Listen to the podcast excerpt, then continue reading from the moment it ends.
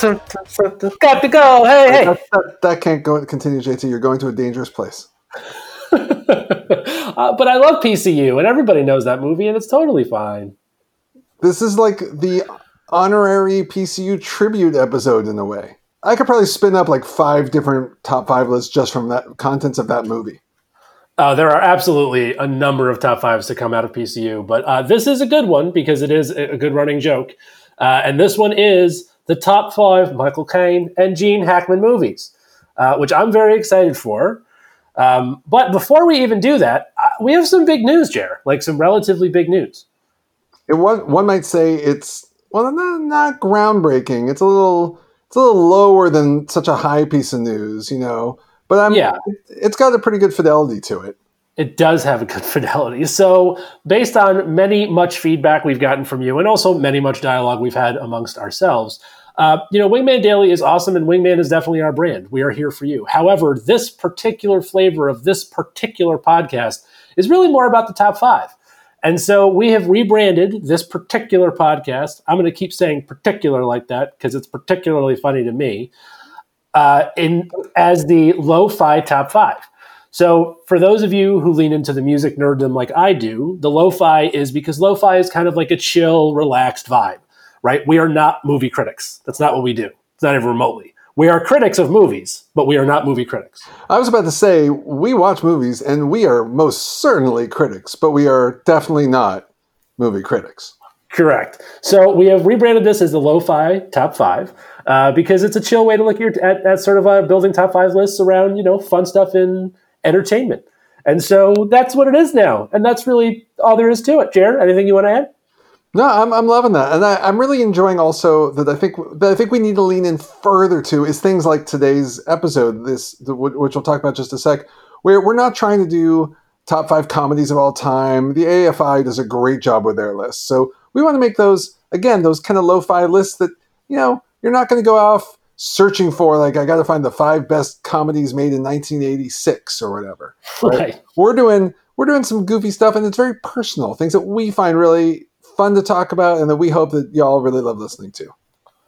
I think that's perfectly said. And this week, because we are doing the top five Michael Caine or Gene Hackman movies, which is a reference, of course, to PCU. If you've not seen PCU, go do so.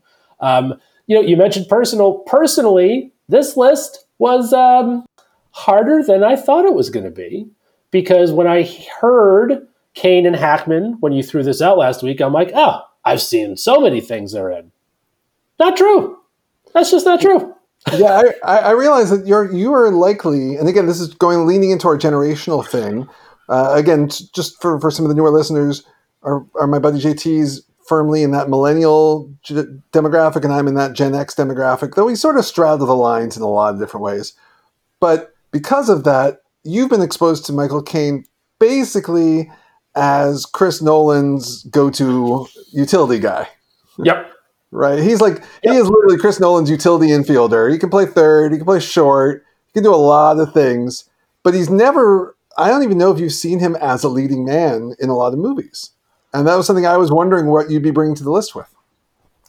Yeah, so it, he is the uh, Toshiro Mifune of or, Oh. of of Chris Nolan. Uh, yeah, so what was interesting is so I, I put the list together, and I think I'm at 18 total movies collectively, maybe a few more. Hackman way more in my wheelhouse, uh, as it turns out, just because he did a lot of stuff in the 90s, uh, and sort of obviously he well not obviously I found out he retired. Cool story.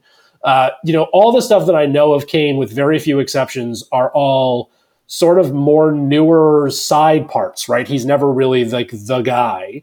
And the few once I actually started really researching it and found the movies where he was the guy, I found out that like I have seen them once or twice and not nearly enough to like speak to them intelligently. So yeah, it wound up being a much more difficult list, which this now seems to be a running theme. I still don't have a top five, and here we are recording the podcast. So uh, you know, we'll see how that goes. Well, it's okay. It's not like this will be permanently on the internet for the future of all of humanity to be exposed to ever. Luckily, the internet's not forever. No, of course not. I do want to take a moment for those, you know, unfortunate souls who have not had the pleasure of PCU to provide two quotes from that movie, if I if I may, uh, Mr. JT. Oh, please. Okay. So there's a character in the movie. His name is Pigman, and this is a quote from one of the other characters referencing Sir Pigman. Pigman is trying to prove the Caine Hackman theory. No matter what time it is, 24 hours a day, you can find a Michael Caine or Gene Hackman movie playing on TV. And for basically all of the rest of the movie PCU, Pigman is watching TV. Anytime you see him, he's in an uncomfortable looking chair watching TV. Uh, quick PCU spoiler alert. not really, because it's just not one of those movies. There is a moment where Pigman gets up out of the chair and he goes as follows A bridge too far. Caine and Hackman in the same movie. This is my thesis, man. This is my closing argument. I can stop watching TV. Yeah. and so the Caine Hackman theory is what gave birth to today's episode. And again, I don't think either of us can say it just enough times how much we think PCU is worth your time. Yeah, could not agree more. Could not agree more. Uh, so when it comes to worth your time, one of the things that you do every week is figure out how to rate these movies and which of them was worth your time. So, Jeremy, walk us through the spreadsheet this week. Absolutely, JT. You know, if I were to do a word cloud analysis of our podcast, I think the word rubric would probably be like in a really big font. I'm just yeah. saying that. Probably a little a little overdone. So every week I make my little spreadsheet of how I want to approach the topic. I add in a little uh, JT person, a Jeremy personal score, and see where it comes up with. So here are the categories for this week: the movie itself, which is is what I, what I generally consider the movie on the one to ten kind of scale. The rest of the cast, so the non Caine and or Hackman uh, actors and actresses in the movie. I had a score for how much I felt that the the Caine or Hackman are irreplaceable in the film. Could they be replaced by someone else? And to be honest, I used two specific actors in mind for for my uh, replaceability category, and those were Sean Connery and Jack Nicholson. In that Sean Connery could probably play or could have probably played many of Michael Caine's roles, and Jack Nicholson could probably have done many of Gene Hackman's roles. That's not universal. Don't get angry at me for it. It was just I needed something. The next category was rewatchability, just generally as this movie a very rewatchable one. I have another fun one here. Well, actually, I'll say that for last. I have the uh, screen time presence for the for the main two here. So, how much in the movie are they really? And finally, the Caine Hackman theory itself, namely, how often are these movies actually on cable TV? and when when I first did it, I was going to limit it to just the 90s because when PCU came out. It's a late 90s film. But then I felt that really wouldn't be fair to their whole body of work, and you know, so I, I played around with that just a little bit. Uh, so the the Caine Hackman theory score, and I did weight that the highest point score of the of the rubric this week. Oh, wow. Tied only well, actually, I tied it with their actual screen time because I felt that movies where they're not really on screen that much, you know, it's got to get a little ding for that. Yeah, that's fair. I love it. That's it. I love I love everything about that this week. Here's the craziest part. JT. This week, for the first time in the recorded history of me making this spreadsheet, which is exactly nine tabs large, I've added no Jeremy's favorite movie nostalgia points whatsoever. The actual scoring was, in fact, the actual way I wanted these movies to go. Now, I would have used points had that not worked out so nicely, but just turns out it wasn't needed this time around. So we'll have an absolute score at the bottom of a 50 all the way up to a 97.5. So huge range, huge, huge range this week. Wow, that is a big range. And no Jeremy points is a big deal. Ladies and gentlemen, it's history. In the making. So, uh, with that being said, let's launch right into it, which means we have to talk about our Shawshank. So, for those of you who do not know, the Shawshank test is uh, Shawshank being the most rewatchable movie ever. Uh, is there anything that just very, very clearly is like the definer of the genre. So in the Gene Hackman, Michael Caine theory, uh, is there any movie that just jumps off the page where it's like, well, this clearly is the best of the best? Uh, I only have one entry this week. I have one entry, and I would I would consider it definitive and irreplaceable. Really? yes. And that is, if I may, may I, may I take the lead this time, sir? Yes, you may. Well, I think it has to be a bridge too far because in PCU it's a bridge too far. I can stop watching TV. And of course, it's a bridge too far. Oh, Boom, done. For those of you who don't know, they're both in the movie. It's an amazing movie, also. But even if it was a terrible movie, I still would have Shawshanked it just because of PCU. Yeah, same. It's the only one that I wanted to Shawshank. I, will be honest. So, A Bridge Too Far is something I have seen. Came out on June 15th, of 1977. I couldn't believe it was only a 63. I thought it would be way higher than that. That's like pretty not high. yeah, it, it's in those list of war movies that we keep seeing these lists like these are some of these canonical amazing war movies that actually aren't that great as movies. They're fun to watch, they're good romps. Like for me, The Dirty Dozen's in that same category. It, it's not really a great movie, but it's just so much fun to watch, and the performances are great, and the action's great.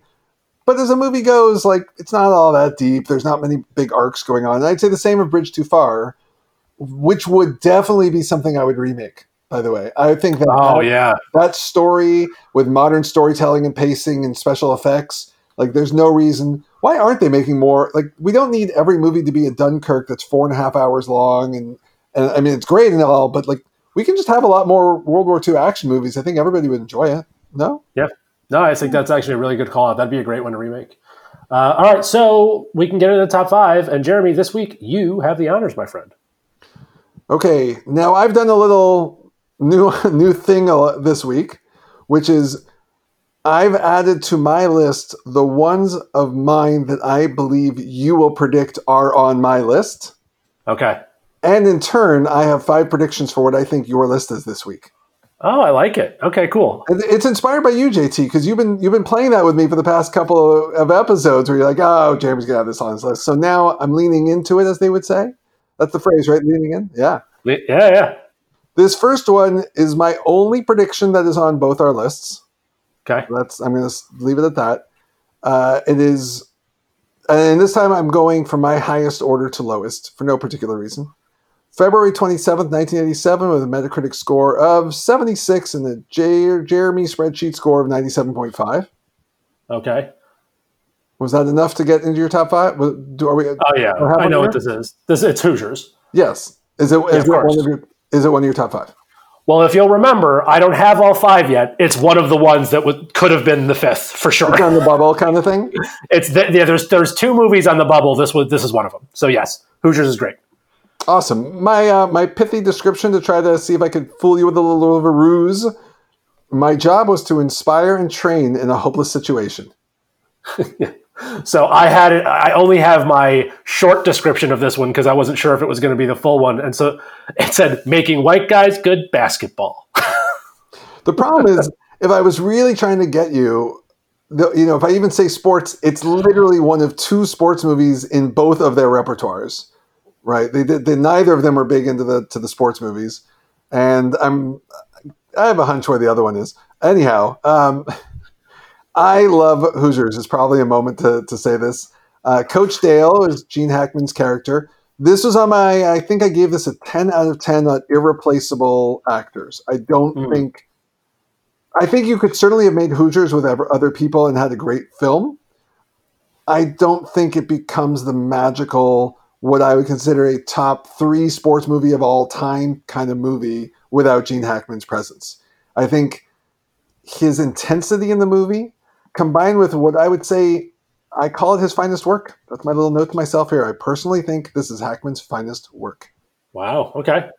Other than this sort of weirdly awkward kiss with Barbara Hershey, that is definitely on a um, Nicole Kidman, Ewan McGregor. wait, wait, maybe we can make that list. Maybe the top five Nicole oh. Kidman like chemistry moments in movies. This yeah. kiss Actually, if you've ever listened to Bill Simmons on, on the Rewatchables talking about Tom Cruise kissing in movies, I yeah. think this is on par with all that. It's bad. They just like shove their lips at each other. It's, it's it's not it's not good. I wish there was if there was video for the podcast, people would have seen me immediately shake my head and start getting uncomfortable when you mentioned this. This it makes me this is so cringy. It's so cringy. It's as if two people who had taken their dentures out were trying to kiss. um, no offense to anyone listening who wears dentures. I know it's tough. Okay, so I would say that Gene Hackman in this movie, it, and I went looking very intently at his at his repertoire. it's one of his full times as a as a true leading man. In other words, he's led many movies before, but not with such a deep character who has so much range. Right? Gene Hackman is actually not just the hard ass that he often plays. He's also very tender. He takes care of the Dennis Hopper's character in a in both like kind of that tough love, but also soft love kind of way. Yeah. He does his best with Barbara Hershey, and the way he takes the way he takes care of the kids, and then the way he actually performs as coach. You have one of his most multifaceted roles. Are you still ill from picturing the kiss, JT? No, I'm just laughing because for some reason when he said he did his best, it just made me like they don't kiss, they just mouth press. I don't know. It just, it just made Yeah. me. yeah, that's, that's about right. It's like the director said, like, look, you know how you guys normally kiss? Like, no, I don't want you doing that. Just, just get up all near each other and just like, yeah, you know, what a three-year-old might think kissing is supposed to be like. I want you to do some of that. it's so weird. Yeah. Come here, Tony. Um, but otherwise, just a wonderful performance. I don't think I was. I was really looking at other movies. I, and look, I haven't seen. I think the two together. I did the math. It's it's hundreds of films, but I don't think there's any one other movie where you see as much of uh, Gene Hackman as in this one. Yeah, probably not. Um, no, probably not. I think you're right. I think you're right. Yeah, listen, Hoosiers is a great movie, and it's a it's like you know I love sports. I love sports movies. I love basketball. I, as it turns out, doing this list, I love Gene Hackman. So yeah, I, I love this pick. That's why it was a bubble pick for me. And the only reason it wasn't a guaranteed one is because uh, I don't know. It, it felt it felt almost obvious, but then there's also I'll talk why about there's some other stuff that, that happened later, which is why this didn't just immediately get thrown to the top. Uh, but it's like a classic, and it's also the archetype for a lot of sports movies are are on some Hoosier stuff, faux show. Right. So Oh, I think this is the film archetype, the archetypical. Ooh, I think that's right. Coach, like hard ass coach role. Like when you watch Kurt Russell in Miracle, he's amazing and he's and he's channeling Herb Brooks really, really well. If you've ever seen Herb Brooks actually coaching, but you still can't help but watch that and think he's sort of channeling Coach Dale from Hoosiers. You know, hundred percent, yep, hundred percent. it all feels derivative off that. Uh, by the way, interesting note on this one: David Anspaugh. I don't know if I'm pronouncing that exactly right. The director, his his other biggest movie, Rudy. Oh well, he's got a type.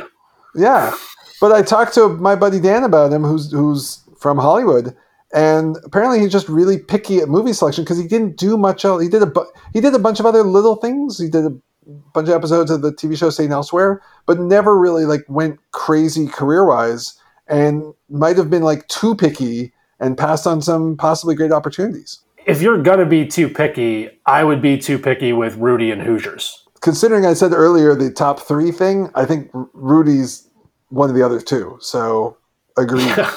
Yeah, yeah, fair. Uh, no, listen, I love that pick. Uh, okay, let's see. Where do I want to start? Um, Wait, but was I right? Did you have that on movies you thought I would pick? so I, so that was no, I didn't. I have two that I think you're gonna pick, and that was not one of them. Okay, all right, all right. Uh, I'll start with March 8th, 1996, with a 72% on the Metacritic. Go on. How about I'll give you Christine Baranski and Dianne West? Wiest, Yep, that's what I said. that one. Uh, this is in the. I will say my five-word pong description. Definitely one of JT's picks, and the movie is That- The Birdcage. That's, this, this is it, right? So the way I described it is an obnoxious son unreasonably demands family upends entire life so he can marry young. Um, Nice. so there's a there's a couple very small pieces of trivia. I, I tried to stick to only Gene Hackman stuff.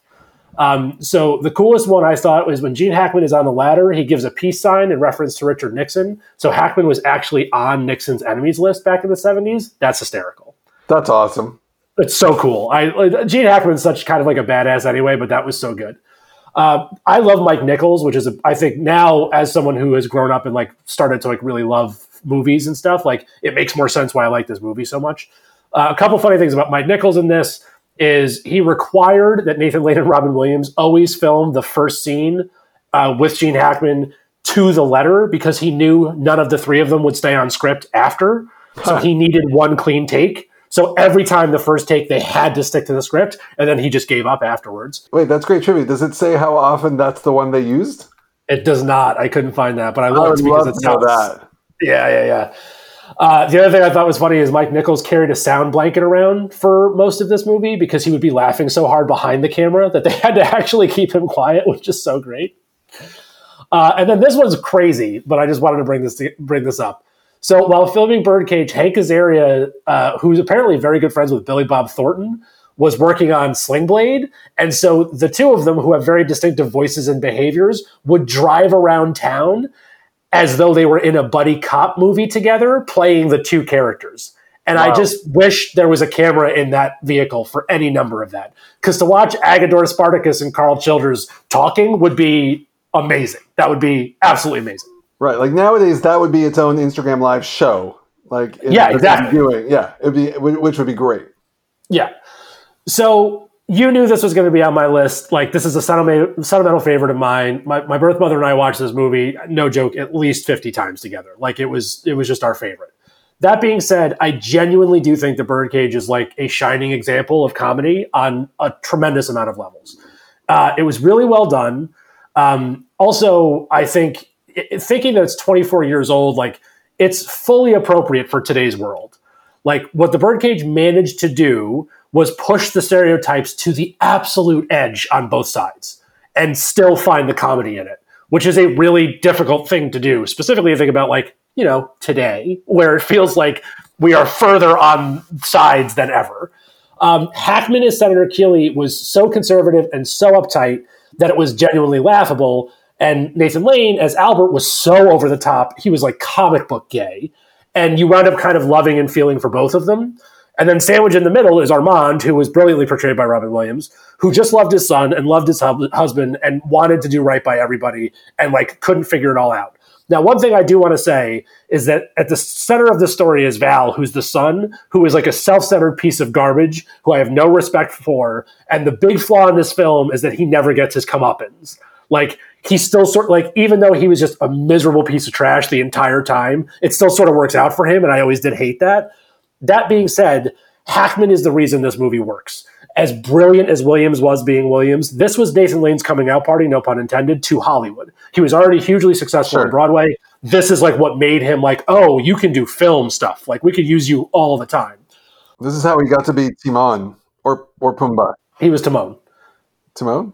Yeah, because he would yell Pumbaa. I just remember his voice being yelling at Pumbaa. Nice. Good call.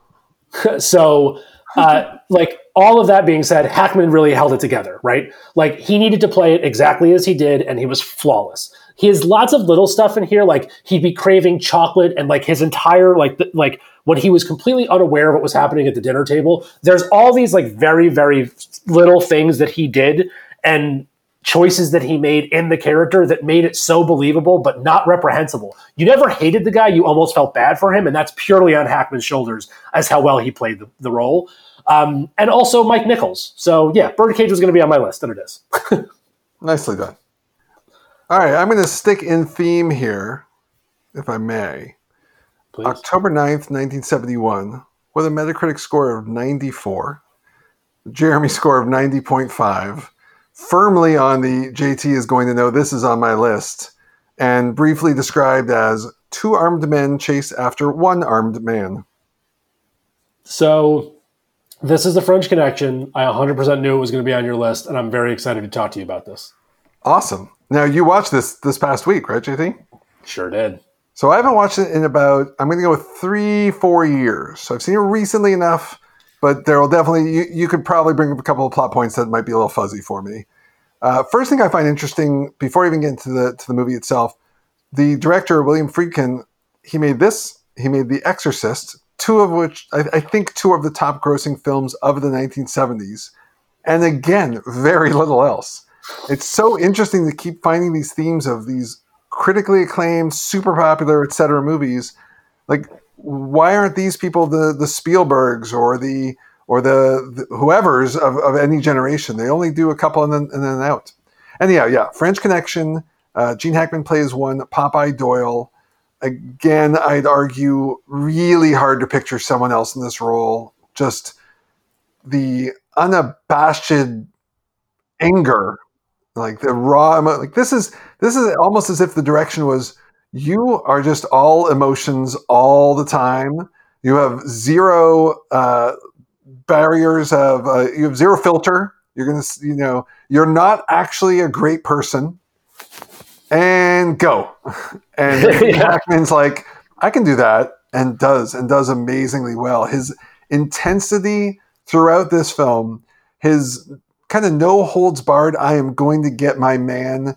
Uh, I, you know, uh, uh, cop ethos that he that he plays in this is just amazing. Even the way he treats his partner. And look, I, I'm I'm not a cop. I don't know what it's like. But everything that the movies tell me is that when there's partners, like they're like they're tight. Right? I mean, we had a whole duo thing we talked about recently, right? But Yeah. there's like this is definitely not a Murtaugh Riggs situation. Popeye Doyle treats I forgot his character's name, Roy Scheider, like like he's his like almost his aide, and like he does, you know, they do things together and all, but it's definitely not like super buddy cop. Then you pair that with uh, one of the know, five greatest car chases of all time that does have some hinkiness to it, but still an amazing car chase like defining car uh, that and Bullitt. You know, those two movies brought us car chases, which True. you know probably got perfected by the Blues Brothers, but we're going to stick with it for the intensity here. Anyhow, I love Hackman's portrayal of Doyle, who I know is a complicated character, which I'm sure you're about to talk about, and I love the performance here. Uh, I knew this would be on your list. Uh, there is no argument about the performance here. He was brilliant. Like Hackman was genuinely brilliant.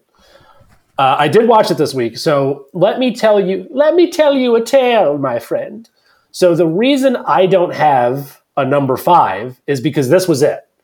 Because Okay. it's the French Connection, right? It's 94% on Metacritic. It's like one of the most well regarded movies, potentially of all time, for a lot of people, specifically filmy people. People love this movie. So I had seen this multiple times, me- remember it fondly, and was like, I'll watch it again. I, it's been a while. It's been at least like five or six years since I watched it. I should watch it. And I watched it. So putting aside the very casual racism and some other random things that clearly just put this movie at a moment in time, which again, it's from a moment in time, so that's okay. I gotta tell you, meh. Wow. Yeah, like here's the thing. Watching it maybe and listen, I had a bit of a challenging week personally. I had some health stuff, didn't feel great. Maybe I wasn't in the right emotional state to like really just lean in and enjoy it. However, in watching it again, listen, there's a lot of like archetypal stuff that happened. I like the the the scene, I don't think there's any comparison to Bullitt. Bullitt's 100 times better, but that scene, the car scene is huge. Like that chase scene is huge. Like I will give you that. However, how they got to that scene is one of the hinkiest things. I don't remember it being that bad, but this is not a spoiler. Gene Hackman is on a roof that is a, at minimum. I've only I, I watched it once and didn't rewind. I want to say at least ten stories if you include the fact that this is New York City. It's a mezzanine, and then there's a roof. He's got to go to the second layer of the roof to get to the actual roof. So he's ten stories up sees a guy far enough away that he can see that he's on a street. So he's now not on the building. He's far enough away that you can see over the top and he's running. Gene Hackman somehow makes it down the stairs and then is, I don't know, a mere 20 feet behind this guy? What did the guy do? Stop for hot dogs? Like, there is zero chance that Gene Hackman's body got him down the stairs fast enough to catch up with that dude. That's just a small hinky thing. It's fine for the sake of the movie. It doesn't matter, but it's, it's brutal. JT, Yes. JT, do you have any idea how fast Gene Hackman is? Well, the only way Gene Hackman clears ten stair like ten floors is if he jumps down the middle of the staircase uh, you onto said- a bed. You said in our prep that you were doing some math. Is there any chance you did a if one policeman is running northwest at an average foot pace of six miles an hour and a vigilante is running at a no, you didn't do any of that. It wasn't. I was not doing that math. No. Look, I So what you're saying is you haven't done the math on it, and this, you know, there's there's no there's no fa- you're you're just you're just putting circumspect here. this is purely circumspect. Like I don't even know if all those floors counted. He might have actually only been on the third floor. It's very possible. It's very possible. All I'm saying, that scene aside, listen, it's still very good. And again, removing yourself from the fact that this movie's from 1977, like, like it's it's incredible. It's like it's a very very good movie. It's a it's it deserves to be considered a classic. I watching it again, it wasn't. There were other movies where I was like, I think I got to put these other movies ahead of it. Now, the derivative work of this probably is makes it worthwhile for sure alone because a lot of things came from here for sure, Absolutely. and there's no doubt. And I want to be very clear before I get absolutely lambasted by your friends. I, Gene Hackman was brilliant in this. I'm not taking away Hackman's performance. However, the story itself, honestly, was a little underdeveloped, and then all of a sudden rushed. Like there's a long there's a long part in this where you don't really know what they're trafficking in, and then they don't even say the word until like 14 minutes after they introduce the bat. Like you have no idea what's happening, which I'm sure was intentional, but I don't know. It just kind of like some of it felt a little lazy. It, you know, it's very funny you say that. A movie that I'll talk about in Pong that I just watched uh, this week has uh, suffers from some of the same kind of issues, and I sort of started thinking to myself, is that maybe just a '70s thing? Might have uh, been because and I don't want to go too far down the tangent right now, but I showed uh, I showed the boys Tron this week, mm. and what Sam, my eldest, said to me was, "So, Dad, you know, a lot of that really didn't make any sense whatsoever." Right. And I was like, "Yeah, you're right. Even forgoing whether or not you knew what computer lingo was and all that, like there are certain things in that movie that actually don't make sense." And what I had to say to him is, and sort of what Jeff was trying to say to you on the, on that one um, "Would You Watch" episode a lot of stuff in the 80s didn't make sense. Right. It was just sort of the 80s. I think there's might be something about the 70s where they don't necessarily connect all of the narrative together in a way to give you enough of the story that leaves you with a wait, is that guy the bad guy? And what exactly did they do wrong that has that yeah. guy chasing that person so much? Because I think that's sort of a thing. Yeah, that I, I, do think it's again moment in time. Like I think it it fits in. I can see why it would have been a runaway hit in this time because it did a lot of things better than anybody else was doing it. I think the biggest. I think this one suffers from time because the pacing of it's actually not terrible. It moves pretty quick, all things considered. It's I mean it's a two hour movie. It's it keeps it keeps up. It's like it's moving the whole time, but it's moving oddly and without direction in some moments and while I do think it's well acted, I also take huge issue and have always taken issue with the ending because it's just kind of like I don't want to spoil this because if you haven't seen it, it's a classic and you should see it. But it, it ends with uh, here's a picture of everybody and what happened, and like it doesn't jive. like like a bunch of stuff happened in the last eight minutes, and they just sort of wrap it up, and I'm like, nah, that doesn't feel like what happened. I hear that. I actually, uh, not talking about that part. I actually like the ending of the story of this movie. I forgetting the wrap up part, but like where where in the storytelling it actually ends. Uh, I thought it was. I didn't like it the first time I saw it, and then upon rewatch, I've started to like it uh, quite a bit ever since. Um, there's there's one part in the end that I there's one part in that sequence. I like the way they I like the the I agree with you as far as where they ended it. They ended it at the right place because if they ended it any sooner, it wouldn't have made sense, and any mm-hmm. later, it wouldn't have been as much fun. But there's one particular storyline that is uh, he has a confrontation with another cop that he's like there's been a back and forth that doesn't work, and then that comes to resolution. That resolution never tracked to me and still doesn't, and specifically doesn't track when they do the here's where everybody is now. It's like nope, that's not enough. the uh, Fast Times at Ridgemont High ending. All right. Yeah. Let's get your next pick in here, JT. All right, my next one is going to be October 20th, 1995, with an 82 on the Metacritic. I'm sorry, was that an 85 or a 95? 1995 with an 82 on Metacritic. Uh, darn it, that's not one of the ones I had picked for you. Uh, but I think, uh, keep going. Give me, give me one thing. Uh, let's give you Delroy Lindo and James Gandolfini. So, Mutiny, Submarine, Silver Surfer, Tarantino. Yeah, I'll take that. All right. I'll take that. Does this get shorty? Oh, no, not at all. I'm confused. Not so, what do you say? Uh, well, I will. I, I reserve. I, re, I retract. I retract my five words for a future reference point. Okay. Well, that, well, it is Get Shorty. It's funny because there's similar. There's some. There's similar cast in the same year. Oh, I, and that's funny because I don't know if I've seen what movie you're talking about, so this is fun. All right, uh, so What was your description? Let's hear the let's hear the shtick. uh, Shylock's sunsets, good times. Nice. Nice. Now, before you get going here, and then I'm going to let you roll, I just need to let you know, my friend, that this is not the first, but the second time you have picked a John Travolta movie Yeah. So. So I'm going to skip the trivia and come back to it, and I'm going to go straight into my shtick. If you just sauntered into this podcast, this might seem like a totally reasonable pick. An 80 plus percent on Metacritic, a stacked cast, by the way, a great film. But if you're a regular on this podcast, you know that this pick comes with a certain amount of pain for me because of John Travolta. Is this why you were sick this week? This is what made me sick. John Travolta made me sick. Even my belief that he is a one note over actor, I can't shake this film. I really love this movie.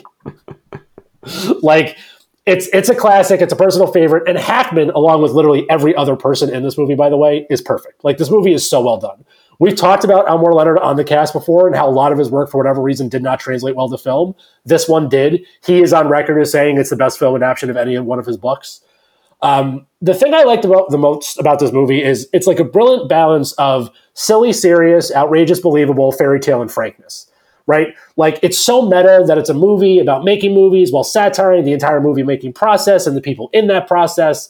Uh, it's just like really brilliant. It's really hilarious. It's a great script. It's extraordinarily well acted, and it still holds up. By the way, like this is a movie that even though there's some outdated elements specifically around the technology stuff, it totally works. The trivia about this, which is all Gene Hackman based, I thought was interesting. So Hackman turned this movie down because he doesn't he didn't want to do comedies. And Barry Sonnenfeld said to him, That's exactly why I want you. Please play that attitude on set. You play it straight, the audience will decide if it's funny. Which I want to go watch this now with that in mind, because I think that's probably hysterical. Uh, you know, I haven't seen the movie in a few years, but but funny enough, most of what I remember of the movie is Hackman's part, and Yeah. like that completely strikes with me. That's that's that's really cool to know. Yeah, so I read that. I just, I, I literally just got to watch you experience the same thing. I read that and went, "Oh my god, he's what sticks out," and it's because he's playing it straight. He's the only one not in on the joke the entire movie, and it's it's why he's so perfect. Um, Hackman also based this on an agent that he knew, who he said was the phoniest man he had ever met, which I thought was very clever. Uh, and then lastly, this is this I didn't know. In the book, Harry Zimm tells Chili Palmer that he wanted to cast Gene Hackman as the lead in his new film. Hackman is portrayed by Harry Zimm in, in the movie. That's brilliant. Love it, love it. So good. Good. There you go. All right. December 19th, 1975, a Metacritic of 91 and the spreadsheet 88.5. The only member of the cast I can give you without giving the whole thing away is Christopher Plummer. The description is two con men go after the score of a lifetime with mixed results. And I have this flag. I have this flagged as you will probably predict this is on my list. What year is this? Well, that's the that throws it off from what I think you would have thought, but it's 1975. Oh. I don't know if I know this. This is the man who would be king. Oh, no, I don't have this as you on your list, and I've never seen this. No, I didn't. I knew you hadn't seen it because I, when I started texting you that I was going to rewatch it. So I haven't seen this movie. This is one of those I haven't seen it. I, I'm guessing 25 or so years. Right. This is one of those early 20s as I was starting to really get into movies, and it makes all those lists of movies you definitively have to see. Never knew it's based on the Rudyard Kipling uh, story. So from Oh. Jungle Book fame, yeah. Directed by John Huston, who's just done a ton of good stuff and also acted and just great, uh, great filmmaker and personality. So this movie was amazing to rewatch. It was a little tough to rewatch because again, the '70s were rough in a few different areas. Um, you, you brought up the casual racism, and uh, Michael Caine's character is not the most pleasant of people, nor is Sean. In fact, neither of them are particularly likable. They're sort of your almost lovable antagonists. You kind of are braced the whole time waiting for something to go very, very wrong, which I find is an interesting way to watch a movie. I, I, I don't usually like that in a movie. Um, my, my favorite or least favorite, I don't know which way to say it, example of that is a movie called In America, which uh, is about an Irish family that moves to Yep. Brooklyn, I think, or New York, or Manhattan, I can't remember where, where I, I felt like the entire movie I'm just waiting for someone to come and like break into their apartment or kill them or something. Uh, have you, you know what I mean? Did you see that? Yeah, I totally get that. That makes total sense. Right? The whole like it's filmed as if these naive Irish families, some terrible thing's gonna happen to these poor people.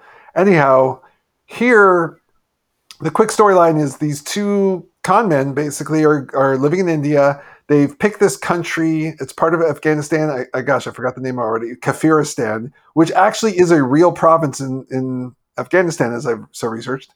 They decide they have a way to con them into acting as if they're going to be two lost, long lost kings of Kafiristan, uh, fleece them for a bunch of money, and and run for the hills. That's the basic quest. They go off on their quest.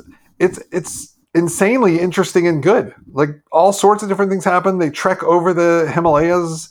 Uh, everything about it is well filmed, well made. There are scenes in it where I I watched it. and I was like, how did they do this in 1975? An avalanche sequence that's epic. Uh, them literally climbing what, what actually turned out to be filmed filmed in the French Pyrenees. Uh, scenes of them mountain climbing, scenes that are what you don't know where it is, some beautiful looking place. Turns out it's actually Morocco, not not Afghanistan where they filmed it. But Michael Caine in this movie is great. So the two characters, Sean Connery is sort of the the actor, if you will. He's playing he, he plays the shaman, he plays this, he plays that. I'm not going to go too deep into the plot of it, but he's the one who's who's kind of good for the hijinks. And Michael Caine's the thinker of the two, and he's the one giving them the clever lines and making up the story to go with whatever Connery's doing and they they pal around great. And by the way, watching Sean Connery and Michael Caine for two odd hours Sounds it's pleasant. It's so yeah. good. And by the way, the two of them in the way of them that you really like. The other thing I realized while watching this movie is I hadn't seen Michael Caine in that full-on leading man role in quite some time because most of his work after you know the mid 90s he's kind of a supporting actor right so watching him take the stage the whole time, he's got all the charm he has in some other movies that, that I'm sure you know and love, and also has a, a bit more intensity because they are trying to fleece the, uh, the, the, the locals of this town are, are are fully uneducated. They believe everything they say and do, etc. And watching him kind of weave yarns about it, but also have this quiet intensity to him. They're former army soldiers, so they're not like they're not just like lightweight con men. They're like gritty con men. Right. It's a great movie, and his portrayal of Peachy is uh, one for the ages, and I highly recommend it. I want to put this on my list because, as we said, I have not seen this, and uh, I mean the idea of Michael Caine and Sean Connery is so brilliant that I, it almost it upsets me that I haven't seen it. Um, but genuinely hadn't even heard of this until you mentioned it. So just not not in my zeitgeist at all. I'm so glad I rewatched it because and, and by the way, it's going to suffer from some of the things. You know, it's a little slow. There's a couple of hinky things. Not too much of it. Uh, That's great. So give it a watch. All right, I definitely will. Uh, so for me next, let's go to January 7th, 2000. 75 on Metacritic. Ooh. Uh, 2000, okay. Next. Uh, let's give you Kathy Baker and Delroy Lindo for the second time. Is this is this a con movie? No, it's not. You want my description? Oh. Uh, yeah, I do. I, okay, go on. An orphan becomes a doctor who picks apples and then doctors again until he's a doctor again? If it's the same movie I'm thinking of, I wrote Bus Accident Kids Schmaltzy Schmaltz. Well, I don't know about the bus accident. I don't think that's it. No? Is it the Cider House Rules? It is. Why is there? When's there a bus accident in Cider House Rules? Am I confusing with another movie? Is this what you are? Uh, Tobey Maguire? It is Tobey Maguire. Isn't there a scene where there's like a bus accident, like the bus falls off a bridge, or there's drowning kids, or something like that? No, I don't think so. Well, I'm gonna have to find that movie. it is schmaltzy, right? Oh, it's it's high schmaltz. Yeah, yeah, okay. for sure. So I got the so I got the bus accident wrong, but I got the schmaltz and kids right. Orphans, right? It's like an orphan house. They're orphan. It's an orphanage. Yes. There's just no bus. Do you mind if I do a Google while you while you give us your your, your pitch here? Yeah, I'm, I'm happy to have you do that. Sure, I watched this movie pretty recently though, so I know I'm There's definitely I- not a bus accident, huh? there's no there's no bus. There's no chance you're just blocking that out, right? No, no, I don't think so. I feel pretty good about there being no bus accident. Uh, so I'll, I'll, here, I'll give trivia to everybody while this happens because no one will care. I'm not gonna. I'm not gonna look at. No, no, I'm, I'm gonna stay focused on you, my friend, because Okay. I trust you, and I I want to now find out what movie I was thinking about, and that might take some time. Fair. So here's the first. The reason that I'm going with this one next. Do you know who Sir Michael Caine used as his basis for the New England accent in this movie? I don't. And by the way, I'm ready to talk some Sir Michael Caine CBE trivia whenever you're ready, because there's some stuff we got to talk about in a moment. But go on. Uh, it was John Huston. Oh, that's cool. Isn't that neat? In this movie was Tobey Maguire, the really the big breakout role for Charlize Theron, uh, baby Paul Rudd, who doesn't love baby Paul Rudd, uh, Erykah Badu, oddly enough, and then obviously Michael Caine. Paul Rudd looks the exact same as he does right now. The reason that we love baby Paul Rudd is because he still is baby Paul Rudd. Which is, by the way, something Michael Caine has in common with him. Where I'm watching, I was watching these movies from the '70s. I'm like, same guy from Inception, right there. Yeah, Michael Caine basically like turned 68 and has stayed 68. like, he- he's been 68 since the 60s, but that's okay. Uh, so Liv Tyler, Tori Spelling were originally going to be Candy Kendall, and instead it wound up being Charlize, and that sort of broke her out. Listen to this who's who of Tobey of who Tobey Maguire beat out. Leonardo DiCaprio, Ethan Hawke, Edward Norton, Ryan Phillippe, Joseph Gordon-Levitt, James Franco, Jake Gyllenhaal, Paul Walker, Mark Wahlberg, Matt Damon, Ben Affleck. Wow. That is a wild amount of A-list celebrities who Tobey Maguire beat for this role.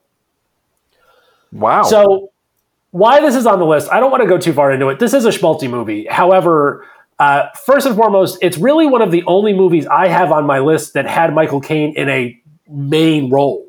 right. Even though he wasn't the main, Tobey Maguire was the main. He was like the sort of the other. He was the the plus one supporting. So aside from that being like the first time I've seen him in something like this, like, and it's funny that the list isn't bigger, but it's just not because a lot of the stuff he did, as it, as you just mentioned before, like he his main character roles were before I was watching him in movies, as it turns out. Uh, he was great in this though, and I actually do really like the, this movie. There's a lot of like it is a, a very schmaltzy, very very heavy like heavy sentimentality movie. There's a lot of like really intense um, sort of things get brought up, right? I mean, there's there's incest and abortion, and it's like in the 40s, and there's war. Like it's a pretty dense, heavy movie. However, uh, there's also a, like his ability to show love and compassion and like sort of just be the things that you want a guy who looks and sounds like Michael Caine to be is really high. Um, it's also a really beautifully well done movie. Like just from the beginning to the end, the entirety of the story, how it's handled, how it's filmed, um, the acting in it is really good. It's just one of those things that, like, I think you know, it's a 75 on Metacritic, and I think that's probably perfect. It's probably if it was a little more concise and had a little more reality in how the story ended up, I think this easily would have been in the 80s. Um, and based on how well it was acted, I don't know that it could have been a whole lot less than the 70s because of how good it was. By the way, Delroy Lindo in this was incredible. He's incredible in this movie. You know what would have pushed it up into the 80s? What? A scene with a bus accident. you might, you know what? That's all. Cider House rules. If it had just been, you know, O'Doyle rules, and they slipped with a banana peel off the bus or something, that would have been it. And this could have been in the '90s, and it would have won all the Oscars. But anyway, Wow. I'm going to go with Cider House rules. All right. All right. Uh, all right. Well, from there, we will stay in a similar time frame. November. By the way, I've been very wrong about where I predicted you'd be today. I'm just letting you know that I'm being pretty transparent about it. So far, I only got Birdcage right, and I I guess I have two more to go. Well, we'll see how it. But I guess maybe I had you with Hoosiers. If you if I if you had pushed into finalizing your lists, I really feel it would have been in your top five. And I'm not going to waver from that because neither of us can prove if I'm right or wrong. All right. Fourth up, November 20th, 1998. The Metacritic score of 67, which I'd say is a tiny bit low, and a spreadsheet of 85. You know what it is. I see uh, I see a little nodding along there. So this is my other top five. Uh, you you, you now nailed it too. It was it was either Enemy of the State or Hoosiers. Listen to this cast, buddy. Jon Voight, uh, Lisa Bonet, Regina King, Jake Busey, Scott Caan, Jason Lee, Gabriel Byrne, Barry Pepper, and I didn't even mention Will Smith yet. Directed by Tony Scott. My description, in which zoom and enhance is zoomed and enhanced and zoomed and enhanced. That's brilliant.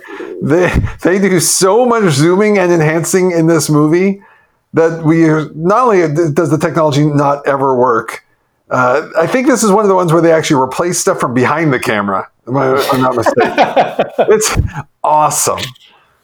But I really like this movie. I think it's one of those, and, and and from a by the way, from a raw like Caine Hackman theory kind of thing, Enemy of the State is on TNT like right now. I'm sure it's on all the time, and that's because it's fun. It's fun. You can pop in at any scene.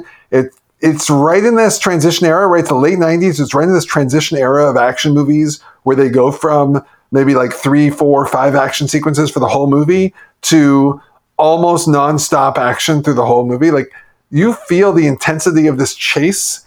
I actually think one of the reasons Scott directs this movie so well is that pacing where it goes fast and it goes slow just to parallel what's going on in Will Smith's life in the movie.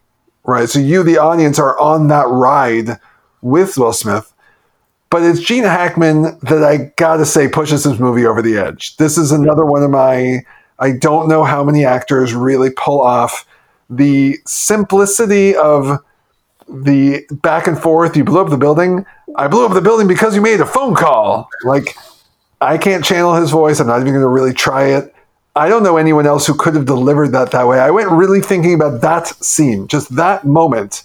Who else would have delivered because you made a phone call so effectively? But then also, like, take just a couple minutes to pet his cat. Yep. And I couldn't come up with anyone. I think maybe a younger. It's funny picking of Scott Caan. I think maybe maybe a James Caan. Maybe it's a bit of a stretch. Maybe like James Caan, circa you know early '80s. I don't know. I, I really don't know. I almost want like James Caan from The Godfather to have aged just and be just older James Caan, but he aged differently. Like he didn't act his acting career, his, his the characters he portrayed changed over over his career. Yeah. So to me, Gene Hackman's intensity here absolutely makes this movie. Yeah, so this is the one that I was probably going to go with as my fifth. Um, for all the reasons you just said, I actually think I wish more movies leaned into this kind of suspense yes. than they than they do because it's not artificial. This is naturally built intensity and it is because of how relatable it is. And uh, Hackman was so brilliant in this. A couple fun pieces of, of, trivia. So Hackman turned this movie down several times, like several times. Does he just keep turning things down and then just do them anyway? Well, so Tony Scott kept calling him and said, "Will you please do it?" Will Smith signed on to this at a discount after Independence Day and his career was blowing up, just to work with Hackman, which I thought was really really That's cool. cool. That's cool. That was cool. The other thing is in this movie, there is a picture of Gene Hackman in a white shirt and tie that's supposed to be in his NSA file when he's a baby, and it comes from another movie that has not come up yet, but I'm pretty sure is about to come up in the next as your last pick. So I, I don't want to spoil that yet. However, we'll be talking uh, about yeah, that movie. yeah, I know. uh, so yeah, I, I actually think this is going to be my fifth one, even more so than Hoosiers, just because my the the one that I'm waiting to do it needs to be on my list for me. Uh, I really love this movie. I think you really said it beautifully. The level of intensity and, su- and suspense that's in this, and how naturally it comes together, is just so much better done. And, and I wish people did it more. And I don't think anyone could have done it like Hackman did. And I also want to give Will Smith a little credit because I don't know that anybody could have done Will Smith's part. Like those two uh, off of each other, right? That varying level of intensity, and I, I think in that moment in time, uh, now I can probably think of some actors present day who could have done it. Then I think Smith was perfectly cast.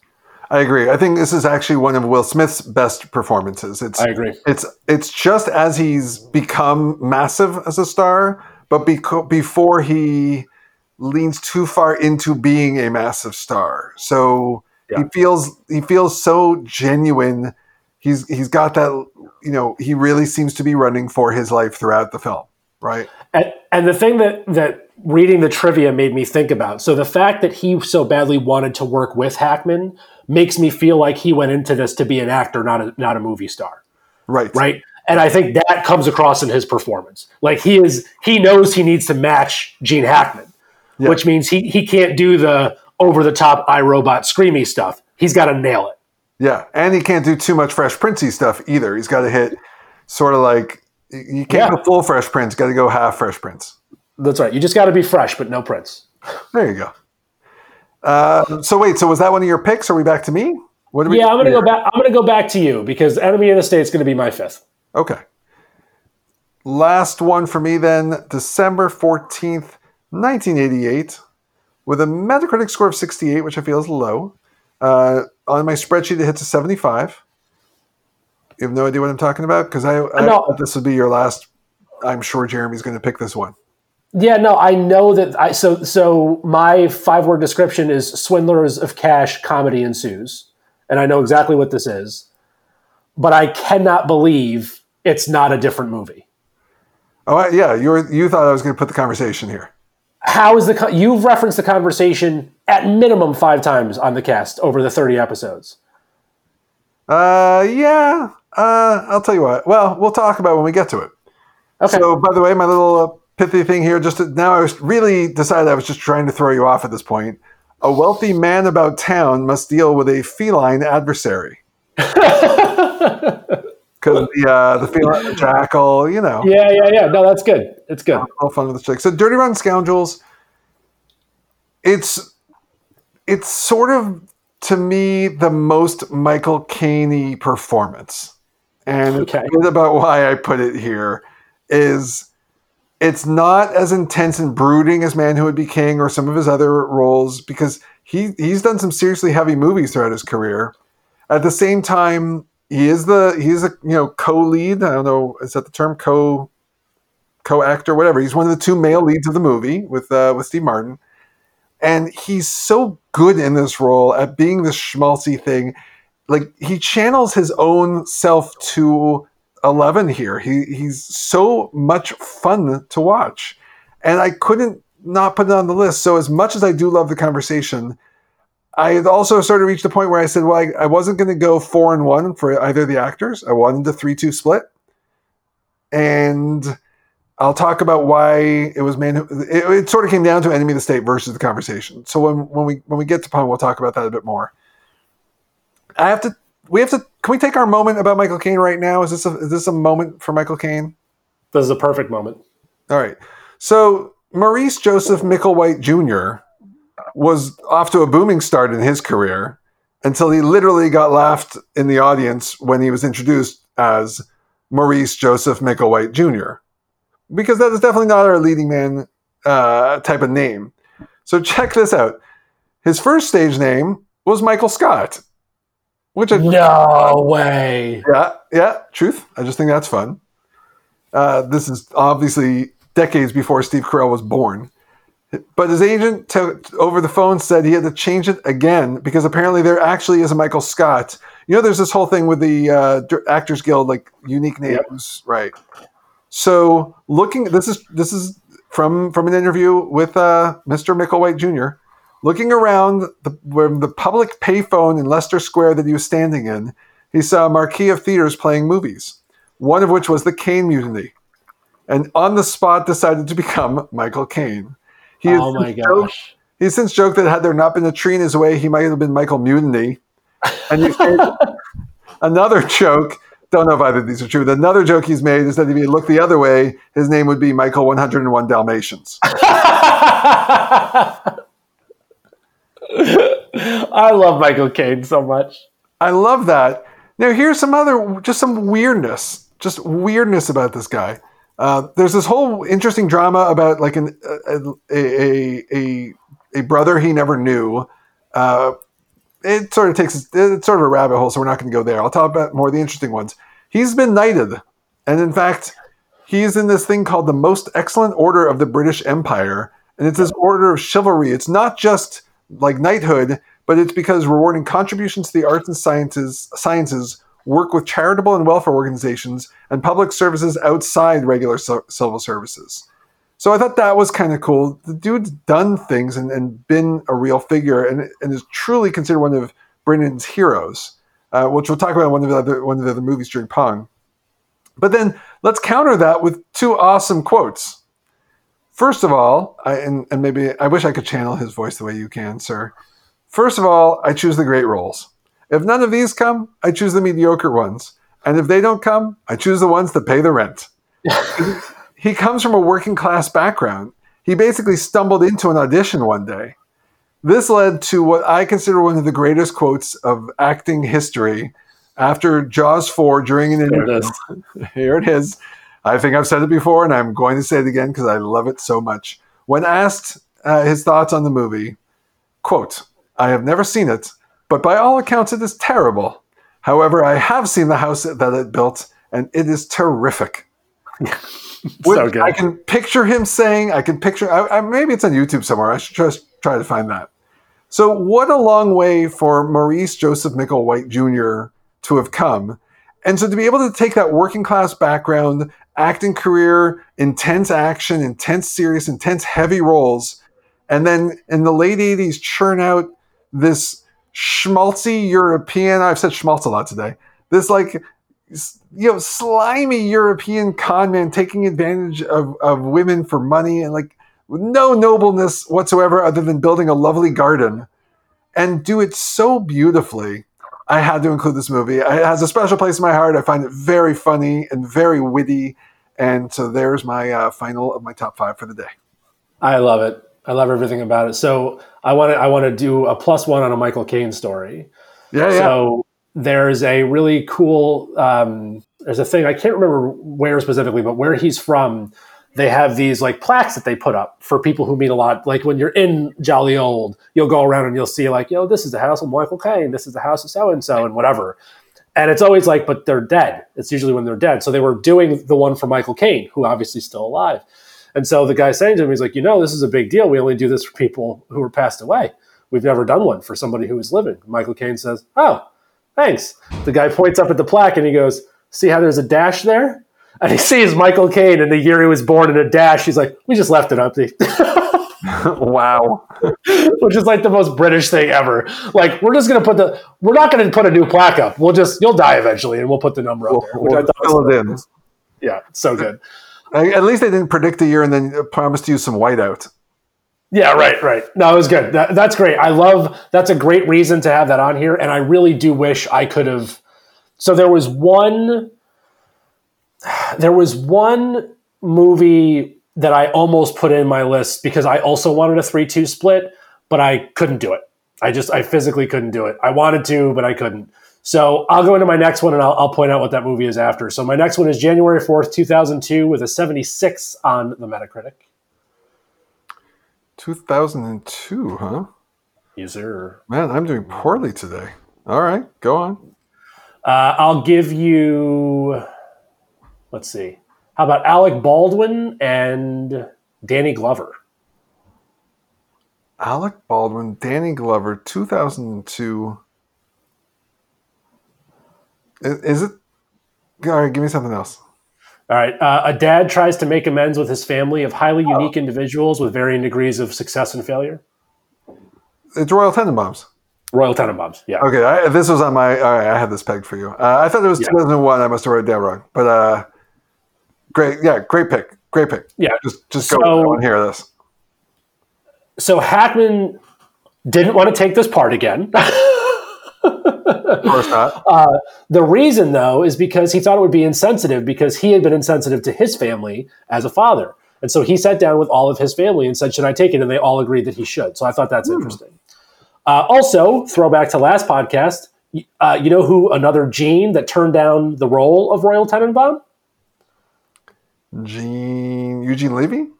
Gene Wilder was the original pick. Ah, interesting. Which I think would have been a totally different sort of move. I can't even picture that. No. Uh, also, fun bit of trivia: Danny Glover, Luke, and Owen Wilson all turned down parts in Ocean's Eleven to be in this, which I think I brought up before, but it still is interesting to me because yeah, you think that would that would have been Don Cheadle and the brothers in Ocean's right. Eleven. The Wilsons were supposed to be instead of uh, Affleck and, and Caan. yeah, yeah. Interesting. Yeah. Uh, and then this is not related to, to anyone we're talking about, but one of the wildest pieces of trivia I've ever read about any movie ever. So the original hawk that was used to play Mordecai was kidnapped during shooting and held for ransom. Production could not wait for him to be returned, so the bird that appears later in the movie has more white feathers because it's a different bird. They swapped out the birds. Not He cool. was kidnapped and held for ransom. Well, he was bird napped. I guess.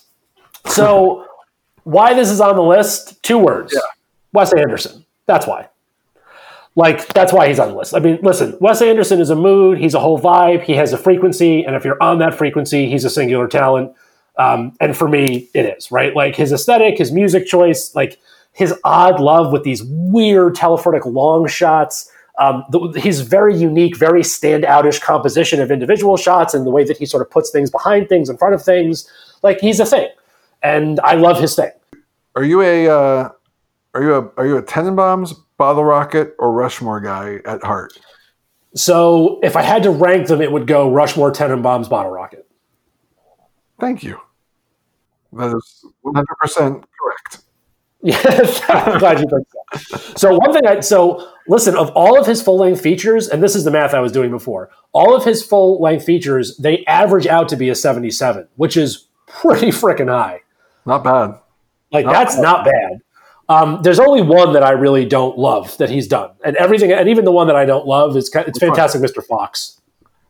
You know, funny. I've never seen that one. I the, the one I was going to say that I didn't love was the uh, I can't remember. Is it Isle of Dogs? The most recent. Isle of Dogs. Yeah, I I just I, I I just had a hard time getting into it. It might have been because I tried watching on an airplane.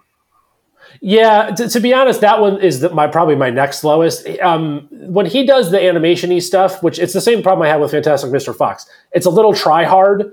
Like it feels a little Yeah. like, oh, I'm being really weird and obtuse. It's like, dude, just get over yourself. Like, go back to Grand, Buda- Grand Budapest Hotel is so beautiful. Just go do that again. Right, right, right. Agreed. Right. Yeah.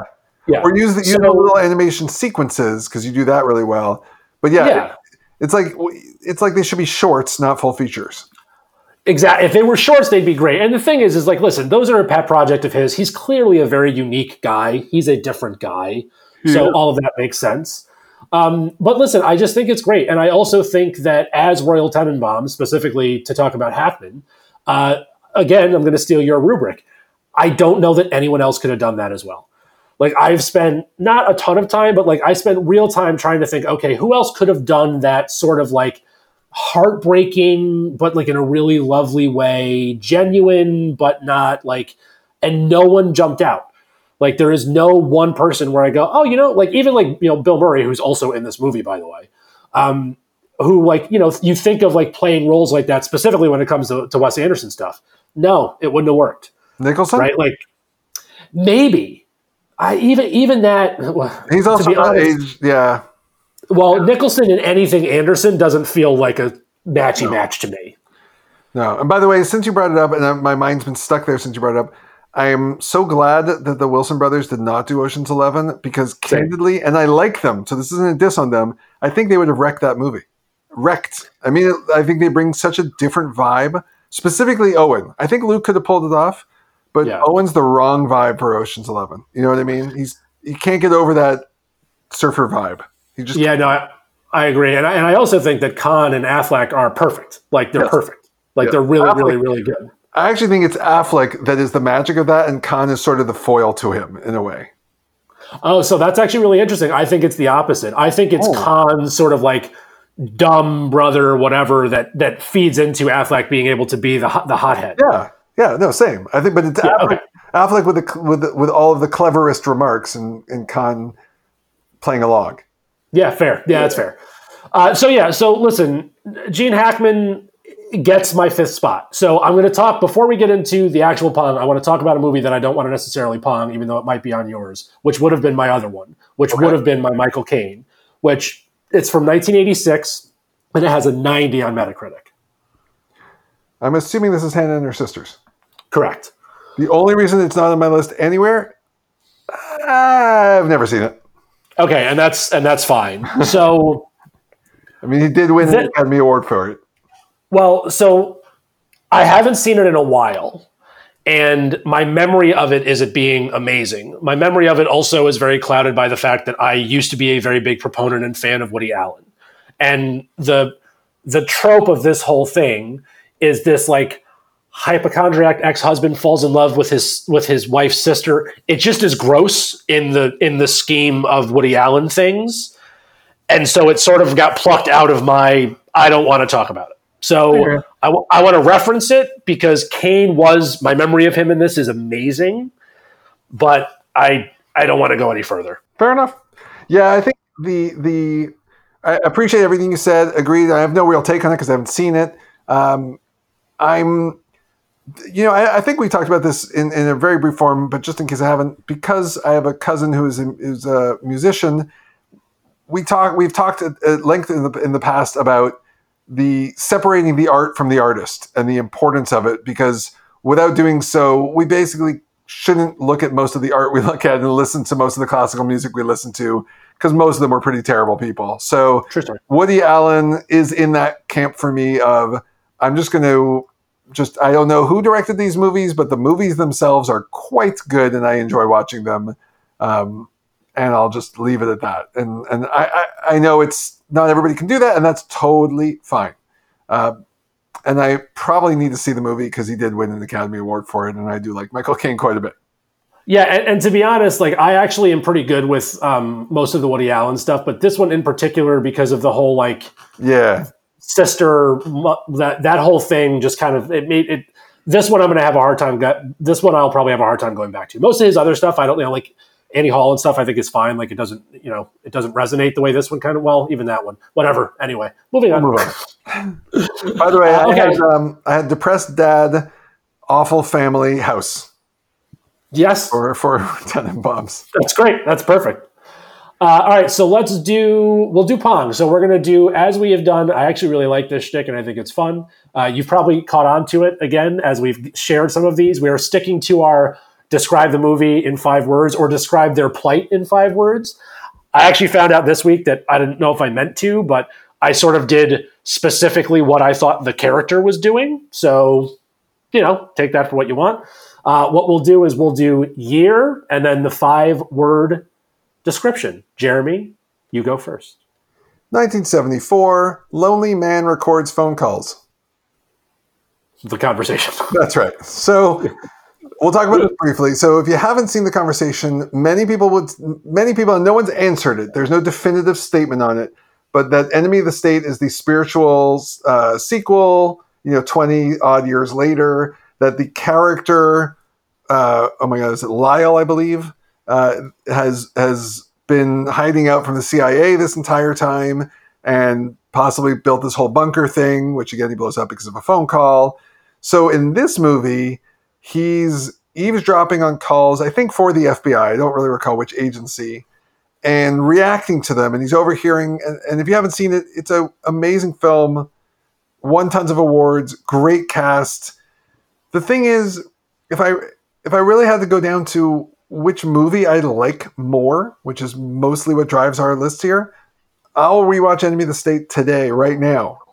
And the conversation is great and it's very very rewatchable but it's also a harder rewatch because it's it's heavier. It's just a heavier movie. And it's got some of that 70s vibe. So like you were saying not all the sequences necessarily add up to a perfectly coherent plot. And if you miss a beat you might miss the whole story. But it is brilliant. And when you're in the mood for like serious film noir give the conversation a shot. Have you seen yeah, it? I think Oh yeah, I actually think there's an argument to be made that the conversation I would put over French Connection now. Now that I, I like, so I'm interested to now go watch the conversation since I've just so recently watched the French Connection, and I might flip flop those two in my memory as which which is actually a better film. Sounds good. Yeah. Uh, what, what what is cool, and just to reference it because we mentioned it earlier. So the the picture of the NSA file of Brill, which is in Enemy of the State, was a shot from the conversation. Right. So it actually like that spiritual sequel thing is like really kind of fun film nerdiness because it, it's not just like a oh maybe it's a nod to it's like nah for real like they use a picture from the movie so right. it's they, it's, it's not the theory that like Ferris Bueller doesn't actually exist it's just Cameron which is all right. it's the no no we're putting putting stuff from this movie into that movie Right. Yeah. Like Harry Caul might actually be Brill later in life with a new name. Like it's Right. it's totally feasible. Yeah. That's Absolutely. dope. Uh, okay. I'll start with. Uh, let's start with 2003 consulting for court. Kinda. I, I think I know which movie this is. It didn't make my. I, I don't think I saw. it. Is it The Juror or something like that? Is it one of the? Yeah. This is Runaway Jury. This is uh, with um, oh my god, John Cusack. Right, a rural juror. Yeah. Rural juror. the 1995 Mutiny Submarine Silver Surfer Tarantino. Yeah. I don't know what this is. Crimson Tide. Oh my gosh. Oh boy, I've only seen that once, and I couldn't tell you a thing about it. So I had a hunch. It wasn't. I still have the ones left for what I think you would have picked. So I'll, I'll identify them when we get to them. I didn't think this was going to be your cut, but when we were talking a couple weeks back about Tarantino, this is one of the movies where he really earned his chops. There's a whole scene talking about which is the best Silver Surfer of Marvel Comics, and Tarantino wrote all that shtick. But I kind of thought Mutiny Submarine might be enough for you. Yeah, no, this one's not even on my list. And I literally like when you first said it, when you said Mutiny Submarine, I first was like, oh, these are Wes Anderson movies. Because I was like, that's that's the Life Aquatic, Mutiny Oh. Moonrise Kingdom, and then I was like, oh no, maybe he's making references to Hollywood. Then you said Tarantino. I'm like, oh, silly movies about crazy things, Hollywood. That's got to be Get Shorty. So just to give you where I got to from that, but no, I yeah, this is not even on my list. So well done. Oh, and by the way, when you said that, I was like, oh, maybe Delroy Lindo had a small part in Crimson Tide, and I didn't even remember it. I, I, yeah, Because it's got a crazy cast. Like James Gandolfini's in it, which I had forgotten about. Aragorn's in it, I'd forgotten about. Like, right. great movie. Aragorn. Uh, let's do Hater of Joy, Holiday, and Glee. I mean, that would describe the Grinch. What year do we have here? 1992. Uh, no, I don't know it. It's not the So this is my Michael Caine in A Muppet Christmas Carol. Ah, very nice. Uh, 1972, boating mishap survival adventure, Oh, I have no idea. The Poseidon Adventure. Never saw it. Never saw it. This was Gene Hackman's breakout movie. Oh well, it's it's debated like this and um, French Connection, which are a year apart, were like the back to back. Gene Hackman is a solid leading man actor. It, it this is where I think he's actually quite replaceable, and I don't mean that with any disrespect. He does a great job, and it's a great movie, but it could have been random action star number three. You know, Fair enough. Uh, let's do 2017 Old Guy Steals Pensions. don't know where are you going with that. This is uh, Michael Caine and Going in Style. It was him and Morgan Freeman. and it's actually very, it's a very cute, like silly, funny movie. I feel like I've seen it. I, I, one of those like it's, it's sort of a throwaway movie that's fun kind of thing. Yeah, it was fun. It was fun. 1971, Gangster Avengers Brothers badly remade. Ooh, I don't know. Get Carter, which is remade with Stallone in the 2000s, Stallone. which Caine has a has a part in actually. So I watched this yesterday for the first time ever. I just I was like, you know, I've got an extra day before recording. I'm going to watch one movie I've never seen that fits the bill, and it's a good movie. It wouldn't. It it it's again. It's hard to watch. It's it's like violent and angry, and Michael Caine is is sort of sort of like an insane Michael Caine. Like I almost put this on the list for his performance alone. I've never seen him like this in anything else. He is not charming whatsoever. He is a force to be reckoned with, and and and he owns the screen. He's in the whole movie from start to finish. But it suffers from the same thing you were referencing with French Connection, where I felt like there were a couple things where I wasn't quite sure how they tied this part of the plot to that part of the plot. But if you want to see like Michael, like if you want to see like Angry Caine, watch this movie. So that's funny. I've, I've stayed away from this because I don't take, um, well, I, I don't take Rocky seriously as an actor. So I've never really bothered to like lean into the stuff that he does for the most part. But I've seen the cover art to this so many times, and not want the to watch. it. remake. Sorry, not the remake. The '70s one. Oh, the '70s one. Okay, Yeah, yeah, it, that's why it. I mentioned the French Connection tie. It's also 1971, and it, that's my point. No, no, the remake is mediocre. The re- I've seen it. I saw, I saw it when it first came out, and I was like, "eh, who cares?" The original is uh, uh, not quite must watch, but like worth it. If you want like a like a just a rough and tough gangster action thriller suspense kind of movie with I, I wish I could do Sir Michael. I wish I could just say Sir Michael. I can't even channel it. I'll, maybe I'll just when I do with and I go pause for a second. You just fill in Michael Caine. There you go. uh, all right, let's do 2000. One that I'm sure you thought was going to be on my list, or at least you were going to joke was going to be Coach for Scabs, Scoundrels, Surfer. There's the replacements. There she is. 1993, Crooked Lawyers, Quaker Oats guy. is this the firm? It is. that's a great description. Oh, that's so much better. I had lawyers, feds, Ethan Hunt.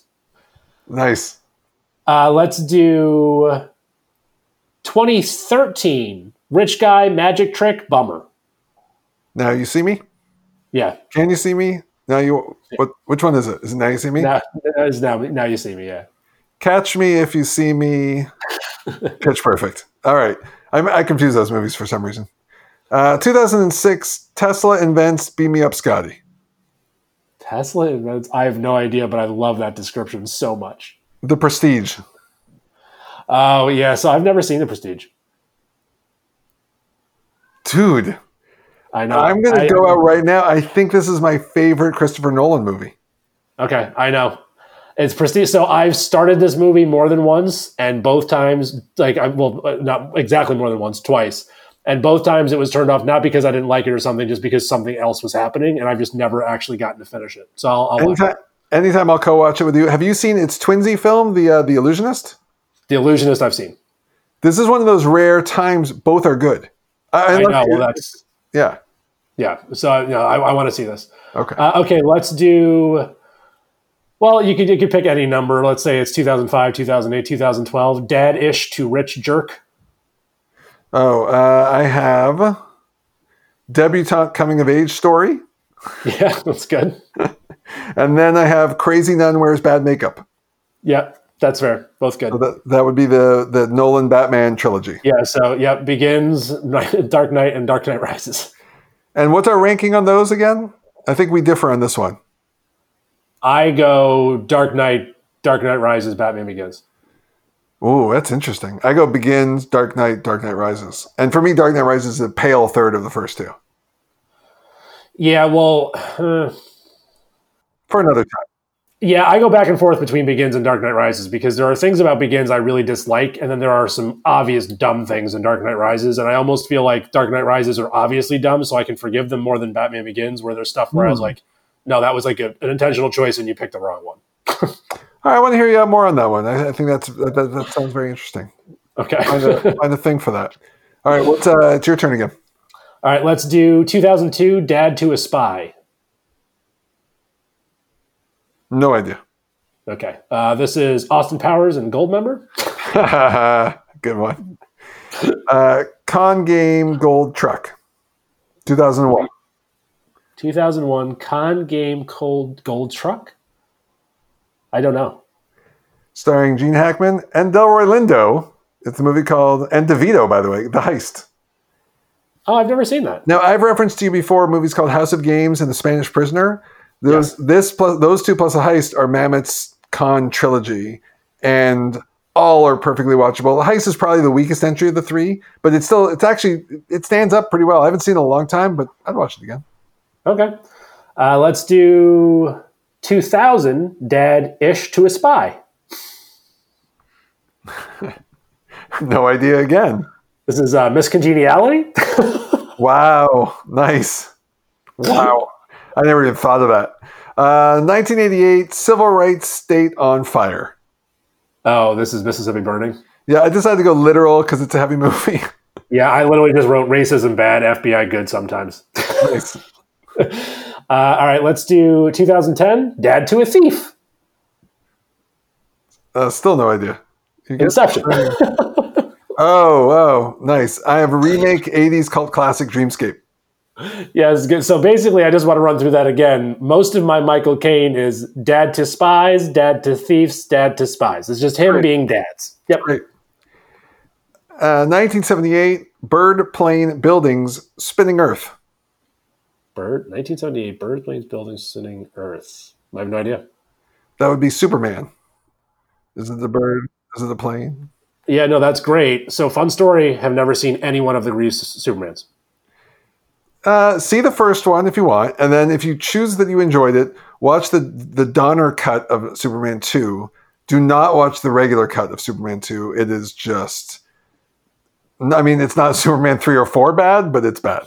Right. Yeah, that's fair. I know the plots to them because they get referenced in like pop culture a lot, uh, but I don't actually. I've never actually seen them. So yeah, you just throw them on. You like comics?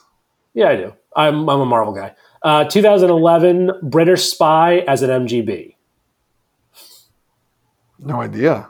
This was Michael Caine in Cars 2. It's just voice work. Oh, forgot about that. All right, yes. Did this one, did this one, did this one, did this one, did this one. Oh, I've got one last pick then. All right. No Baby, 2006, No Babies, Amazing Long Take. No idea. This is Cuarón's uh, Children of Men. Oh, wow. Yeah, I missed that one. Okay. Have you seen that? No. So it's known. There's a. I think it's a seven minute long take action sequence near the end of the movie that it's one of those takes that like people who like long takes in movies always talk about. It's sort of like the define. It, it's again that archetypical thing of a movie. It's a this is a good movie. I think you dig it. Julianne Okay. Moore, good cast. Clive Owen. Clive Owen. I love Clive Owen. Okay, I'll watch that. All right, my last one, uh, only because I just did the other animated one, so there's there's a hint. 1998, bad guy flies, smushes littles. Bad guy flies. like uh, for whatever reason in my head is Space Jam, though I know that's not right. That's not right, but it's fun. What you got? So this is Antz. Uh, you know, it's funny. I had seen that in the list of, uh, of of the work, and I was like, I like that movie, but I haven't seen it since it first came out. I can't remember anything about it other than it's like Stallone being an ant. Yeah, I, the only reason that I've watched it again is because I have little kids, and I've like I've thrown it on Ah. once or twice because I just needed something different, and I remember that being it was again it's it's another Woody movie, so I was like, at least this is well written. I'll watch that again. I, sh- I should have given a little shout out to Bonnie and Clyde. I, I, I, they've been on my list. They're, they're actually at the end of my list is like movie you should mention, but forgot to do the five word shtick because Gene Hackman's part's not that big in it, uh, but it's such a great movie. Yeah. Well, listen, I'm I'm just surprised that I thought your list was going to be way longer than mine. Um, but I'm I'm glad that I at least somewhat kept up. I at least kept pace with the number of movies. So here were my picks for you officially: The Birdcage, Dark Yeah. Knight, Royal Tenenbaums, Inception, and Hoosiers. Okay. I'd actually forgotten uh, about the replacements till we started talking, and so I'd already re- pre-written my five. But I, it's one of those like I didn't write it down the whole time because I'm like JT's going to do the replacement, so you don't need need to waste like you don't need to wait, waste the key keystroke effort. Now, well, so funny enough, even though I don't have the spreadsheet, I did try to keep to a similar rubric, which was screen time. And as much as I love Caine, in, like Caine in in his entirety as Alfred, you could make an argument, but he's not in any one of the movies enough to justify making the list. Agreed. I would I would argue The Dark Knight as a film would have definitely been on my list before probably three of the ones that are in my top five because I think it's a better movie. But because this is the Caine Hackman theory, I, I just I couldn't slide that or Inception. He's not in either of those enough for me to make an argument for him. maybe maybe we could add one slot called like all of Christopher Nolan's work. Yeah, yeah. I Basically, it would have been I might have made it work. All right, so I'm I got to tell you, I'm proud of us because when when you said this last week, I was like, this isn't going to go well for me, but I feel like we did good, and I feel like you helped me along. So thanks, Jer. You're good. Dude, I think you had some really solid entries. I, I the whole time you were sort of setting me up for I got nothing to say, man. I'm like, there's no way you got nothing to say here because you like movies too much, know too much about movies, and like these guys. Like the moment you go look at their body of work, it's easy to find stuff.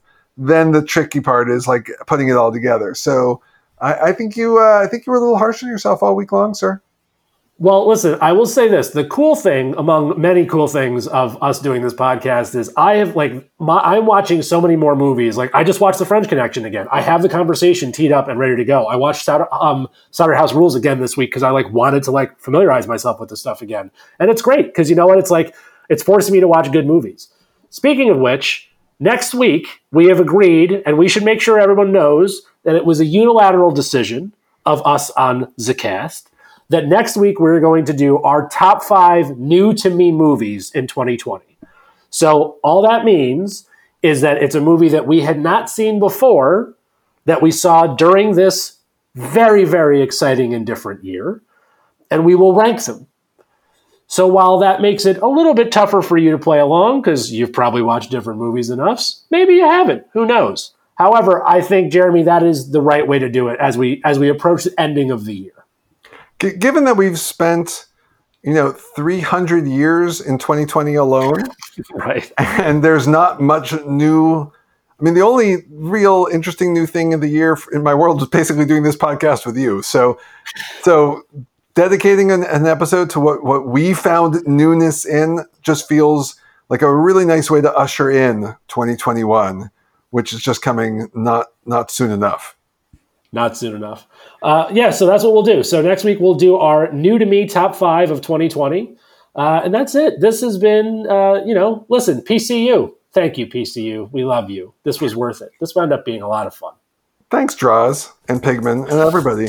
But especially thanks to one Eugene Allen Hackman, and we can never forget Maurice Joseph Micklewhite Jr. oh, thanks for letting us be your wingman, everybody.